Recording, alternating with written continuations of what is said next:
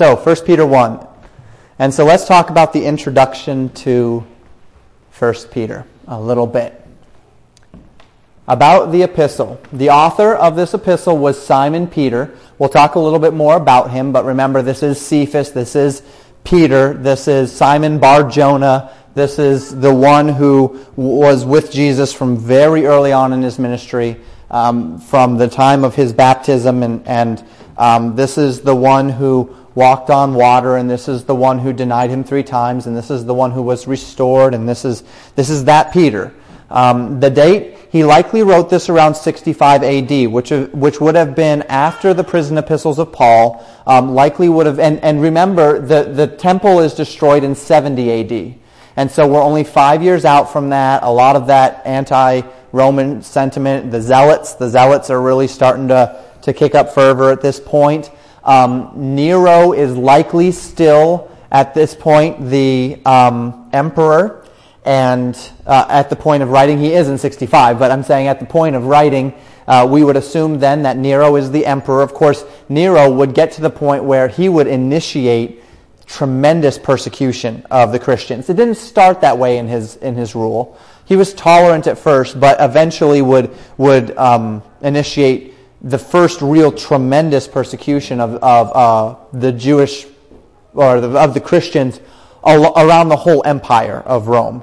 There would have been pockets, obviously. We're reading about that in Galatians, right? Uh, we, we saw that all the way back to the first missionary journeys. Uh, we saw that in um, Corinthians. We saw that in Thessalonians.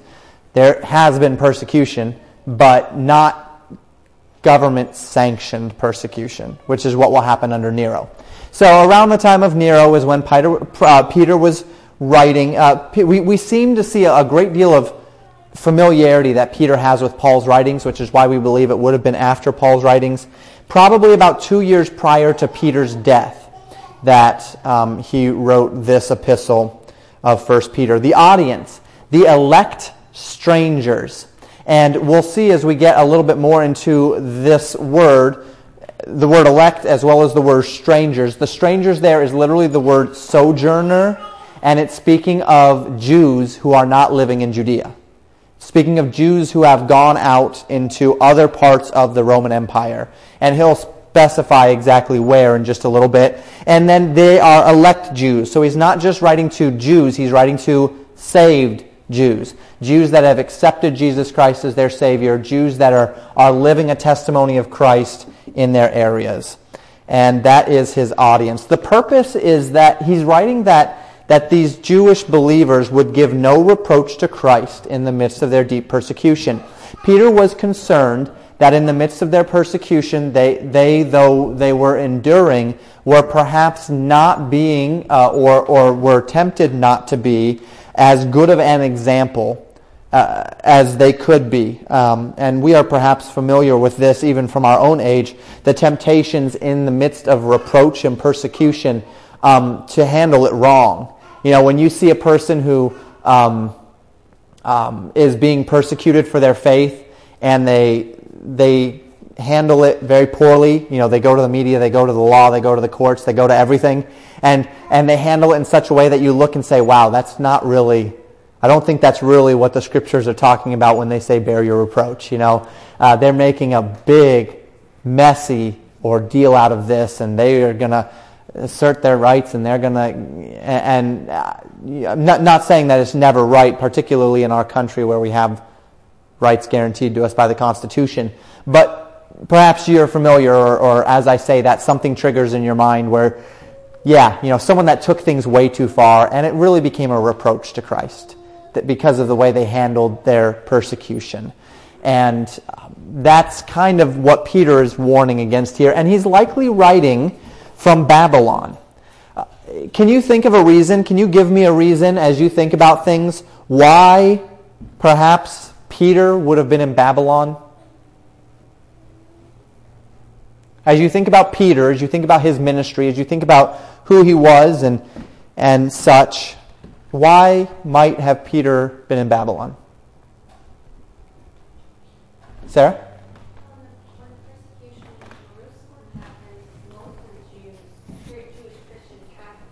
Uh huh. So either he had to flee, or he was afraid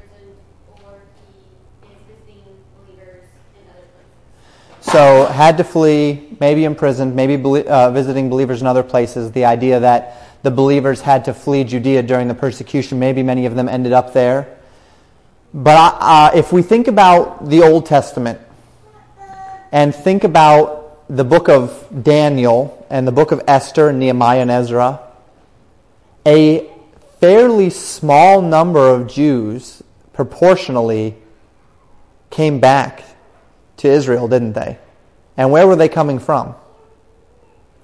They were coming from the Babylon area. That's where they were taken into captivity. And remember, in Esther's day, Israel had been established again for some time.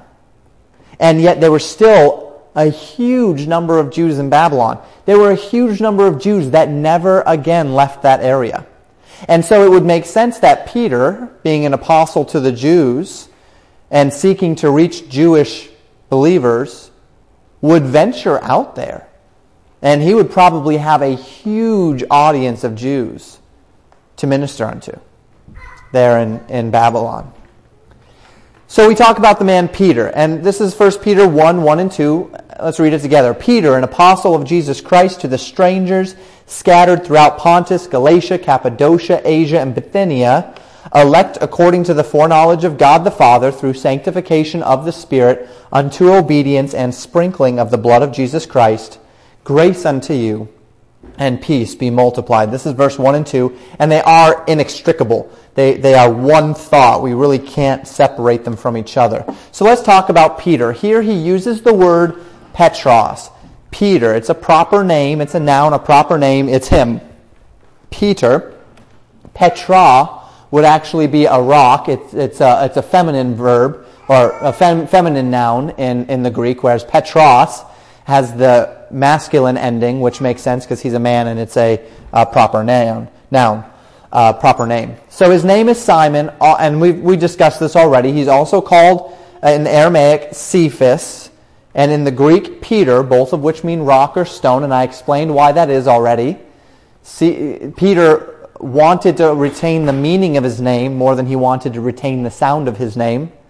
So we, we do see Paul call Peter Cephas, and in the same way that there was Paul and Saul, we see Cephas and Peter. Now, Paul, Saul would have been Saul of Tarsus' Hebrew name. Paul would have been his Greek name. When he came to Judea, he would probably have been called Saul. When he went to the Gentile world, he would have been called Paul. Peter would have regularly, probably among the Hebrews, been called Cephas as they were speaking in Aramaic or as they were just using their, their Hebrew names. But then in the broader context, when he's writing in Greek and these sorts of things, he doesn't call himself Cephas in the Greek because he doesn't, Cephas doesn't have the meaning. The meaning he's looking for is rock, because that's what Jesus called him, and that's what's extending to him. So he calls himself Petros, his Greek name, to get, even though he's writing to a Jewish audience, to get out the reality of the meaning of his name. The meaning was very important, particularly to Peter, because of Jesus' words to him. And we'll talk about that a little bit more. So he's recognized as an apostle to the Jews in the same way that Paul was considered an apostle to the Gentiles. We preached through this in Galatians not too long ago, right? That Paul had mentioned that as he stood before the Jerusalem council, the council recognized that in the same way Peter had been sent to the circumcision, he had been sent to the uncircumcision. In the same way that Peter, that that um, Paul was the, the apostle to the Gentiles, Peter was seen as the apostle sent specifically to the Jews. And so as we see this writing to the strangers that are scattered abroad, we understand that that if, if for no other reason than than this, of course, the, the idea of, of the scattered, uh, the strangers being uh, sojourners, pilgrims. And so there's that idea, but then there's also this reality that he is the apostle to the Jews, and it makes perfect sense that he's writing to a Jewish audience. He's one of Jesus' twelve apostles commissioned to the Jewish people, and he had been with Jesus since the very earliest days of his baptism. In John chapter one, verses thirty-five through forty-two, you see the introduction. Do you remember who it is that introduced, as it were, Peter to Jesus? Simon was his name at that point. Simon Bar-Jonah. Sarah? That's right. Andrew initially sees Jesus, and Andrew goes and gets his brother Simon and says, I found the Messiah.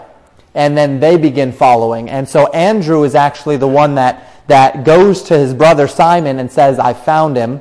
Perhaps Simon was there um, fishing because he was a fisherman. Andrew was too. But um, they had lived in the area of, of Capernaum. Uh, Peter, Simon, Cephas, was a married man. He, he was married and he had a family. And so whereas you think of Paul, who was unmarried and specifically um, mentions that in First Corinthians and, and wishes that all men could be as he was, um, we see from very early on in, Paul, in Peter's ministry that he was in fact a married man. And this is an interesting dynamic. Now, we know that Jesus spent much time in Galilee throughout his ministry, but Peter followed Jesus wherever he went.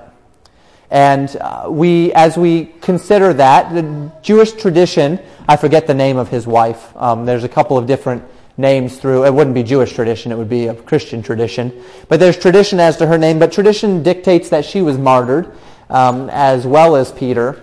Uh, yet, we, we do know, of course, early on in Jesus' ministry, he healed Peter's wife's mother, remember?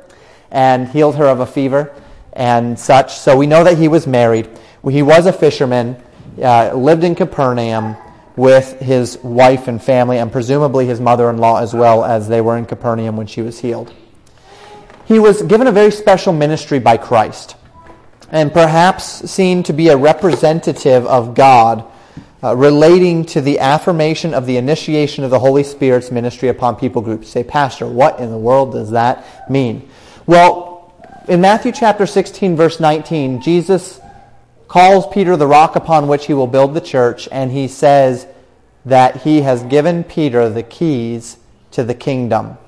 And there's a great deal of controversy and questions as to what it means that Peter was given the keys to the kingdom, and what it means that that that you know, thou art Peter, and upon this rock will I build my church. The upon this rock will I build my church, some of the scenarios or some of the theories is that it's not Peter that's the rock, it's that Jesus is the Christ, is the rock upon which the church will be built. But if you think about what the scriptures say, particularly the book of Ephesians, which tells us that, um, that the church was built on the foundation of the apostles and prophets, with Jesus Christ as the chief cornerstone, it's perhaps not all that far-fetched to think of Peter as the rock upon which the church will be, will be built. And this does not demand that he becomes the first pope, which is the problem and why Orthodox Christianity has sought to remove itself from the idea of Peter being the rock, because that has led itself to the Catholic false doctrine that Peter was the first pope. There's no evidence that Peter was the first pope or that he ever held a position like that in Rome. However, the idea that Peter was foundational to the church is almost a given in Scripture. So this idea of the keys to the kingdom, what we find is that Peter was an operative force in the Holy Spirit falling upon each of the three particular people groups that the Bible speaks of. In Acts chapter two, Peter was there on the day of Pentecost when the Holy Spirit fell upon the Jewish people. When they when when the the, the uh, they began speaking in tongues, and, and Peter preached that message on the day of Pentecost, speaking uh, about the reality of the Holy Spirit and the promise of the Holy Spirit. And on that day, Peter was there. And then a man named Philip goes up to the Samaritans, and Philip tells, he, he sends back down to Judea, and he says, look, the Samaritans believe. And he was, he was excited. And so what did the church do? They sent Peter up there. And Peter gets up there in Acts chapter eight and sees that they believe, and he lays his hands upon them, and they receive the Holy Spirit. Interesting. Why would it be that the Samaritans, having believed, did not receive the Holy Spirit until Peter is present? And then, we talked not too long ago about this in um, one of our other services. You have Cornelius. And Cornelius has the great vision of uh, a man saying, go and find Peter and Peter will, will tell you what to do. And so he sends to Peter, and Peter has the vision of the, the sheep and the, and the unclean animals, and God tells him to eat the unclean animals, and he says, "No, Lord," and he says, "That which I have cleansed don't call unclean." And then Peter realizes that it's not just the Jews and the Samaritans, but that God has brought salvation to the Gentiles as well. And he tells Cornelius as much, and while he is there declaring the gospel, the Holy Spirit falls upon Cornelius and upon the Gentile world. And so Peter is present when all three people groups, the Jews, the Samaritans, and the Gentiles, receive the Holy Spirit of God. Now after this, from this point on, with very few exceptions in the book of Acts, there it is it is taken for granted that the Holy Spirit came and dwelled people at the moment of salvation. But in these three instances, the Holy Spirit fell upon these groups of believers already. And in doing so, we recognize that what God was doing is he was using Peter as the as his tool to validate the working of the Spirit. So that some random guy from way off couldn't just come and say, "Hey, Spirit's here too," and now you've got this false spirit that is working among, and, and the church is confused, is it real, is it not? Well, if God has chosen one man to validate the working of the Spirit of God in all three people groups, and he's God's chosen man, then the church is protected from false testimony. So we see it in Acts two, we see it in Acts eight, we see it in Acts ten. And that's likely what the idea of the keys to the kingdom means. There's other theories as well. But we would, um, I'm comfortable with that. And that is a possible um, ministry of Peter as well. Are there questions on that? No.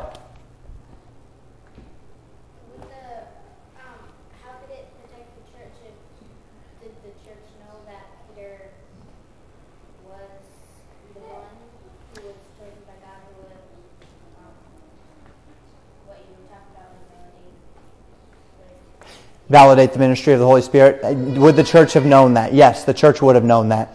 Um, number one, the the, the um, it started with twelve, and then one hundred twenty, and then it spread.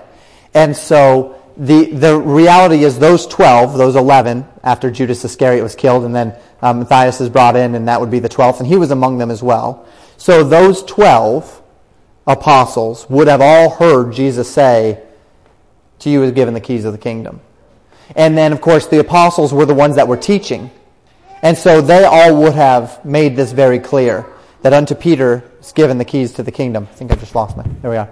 I keep feel like I keep fading in and out there. But um, that he's been given the keys to the kingdom. And so it would have been known. And um, would it have been known in the Samaritan and Gentile world? Possibly not, but it wouldn't have mattered. Because it was at that moment of Holy Spirit initiation that it would have mattered to them. And at that point, they, they could have heard because of the teaching of the apostles. So, yeah, they would have known. Thus, it would have comforted the whole church. Other questions?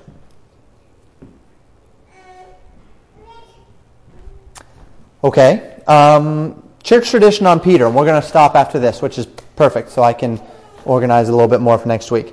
Um, Peter was, the uh, according to church tradition, according to Jerome, Uh, and some other validations as well. He was a bishop in Antioch, which is an interesting thing, because if you remember in Galatians chapter two eleven, when Paul has to stand up and rebuke Peter for separating himself from the Jews, fortunately we're, we've just been talking about that. That's in Antioch. That is when Peter came to Antioch. But church tradition says that he had been a, a um, bishop in Antioch for some time. He spent some time in Babylon, reaching the large group of Jews that were there. And again, I hearken you back to Daniel and Esther and Ezra and Nehemiah, and realizing that many, many Jews never left, left that area of Babylon. And then church tradition states that he went out to Ro- he went to Rome to finish his ministry. Um, some do uh, Jerome does I believe it's Jerome. States that he was there for some time, and uh, there's some discrepancy there. Uh, Jerome had to have been off on some of these things, and at that point, um, maybe some bias or church tradition fell in there. But um, he, he did die in Rome, and he was cruci- crucified. He was crucified upside down, in fact, and um, that was by Nero. we see Jesus announce the particular death of Peter in John twenty-one. This is the final chapter of John. And uh, the scriptures say this, "Verily, verily, I say unto thee," this is Jesus speaking, "when thou wast young, thou girdest thyself and walkest whither, that, whither thou wouldest. But when thou shalt be old, thou shalt stretch forth thy hands, and another shall gird thee, and carry thee whither thou wouldst not. This spake he, signifying by what death he should glorify God." That's Peter. "And when he had spoken this, he saith unto him, Follow me." So literally, Jesus looked at Peter and said, when you are old, you're going to be crucified. Your hands are going to be spread. Someone else is going to gird you. Someone else is going to, going to, you know, place you on that cross, and you'll be carried where you wouldst not. And then he says, by the way, Peter, now that I've told you you're going to die a martyr's death, follow me. And Peter does, which is a neat thing. And um, really a kind of a neat, kind of a neat thing when you think about it. And uh, that's when, um, yeah, well, we other interesting things transpire in that chapter of John as well. But that's Jesus telling Peter the manner of death, the way in which he will die. And he does die in that way. Yeah, church tradition states that he was going to be crucified. He requested to be crucified upside down because he felt unworthy to die in the same manner as his Lord. And so he requested to be crucified upside down so that he wasn't completely, so that he didn't completely die in the same manner as his Lord. He didn't feel worthy of that. And we're going to stop there for tonight, and we'll pick up Uh, next week, speaking of, of what it mean what it means that he's an apostle, and then we're actually going to dig into the text a little bit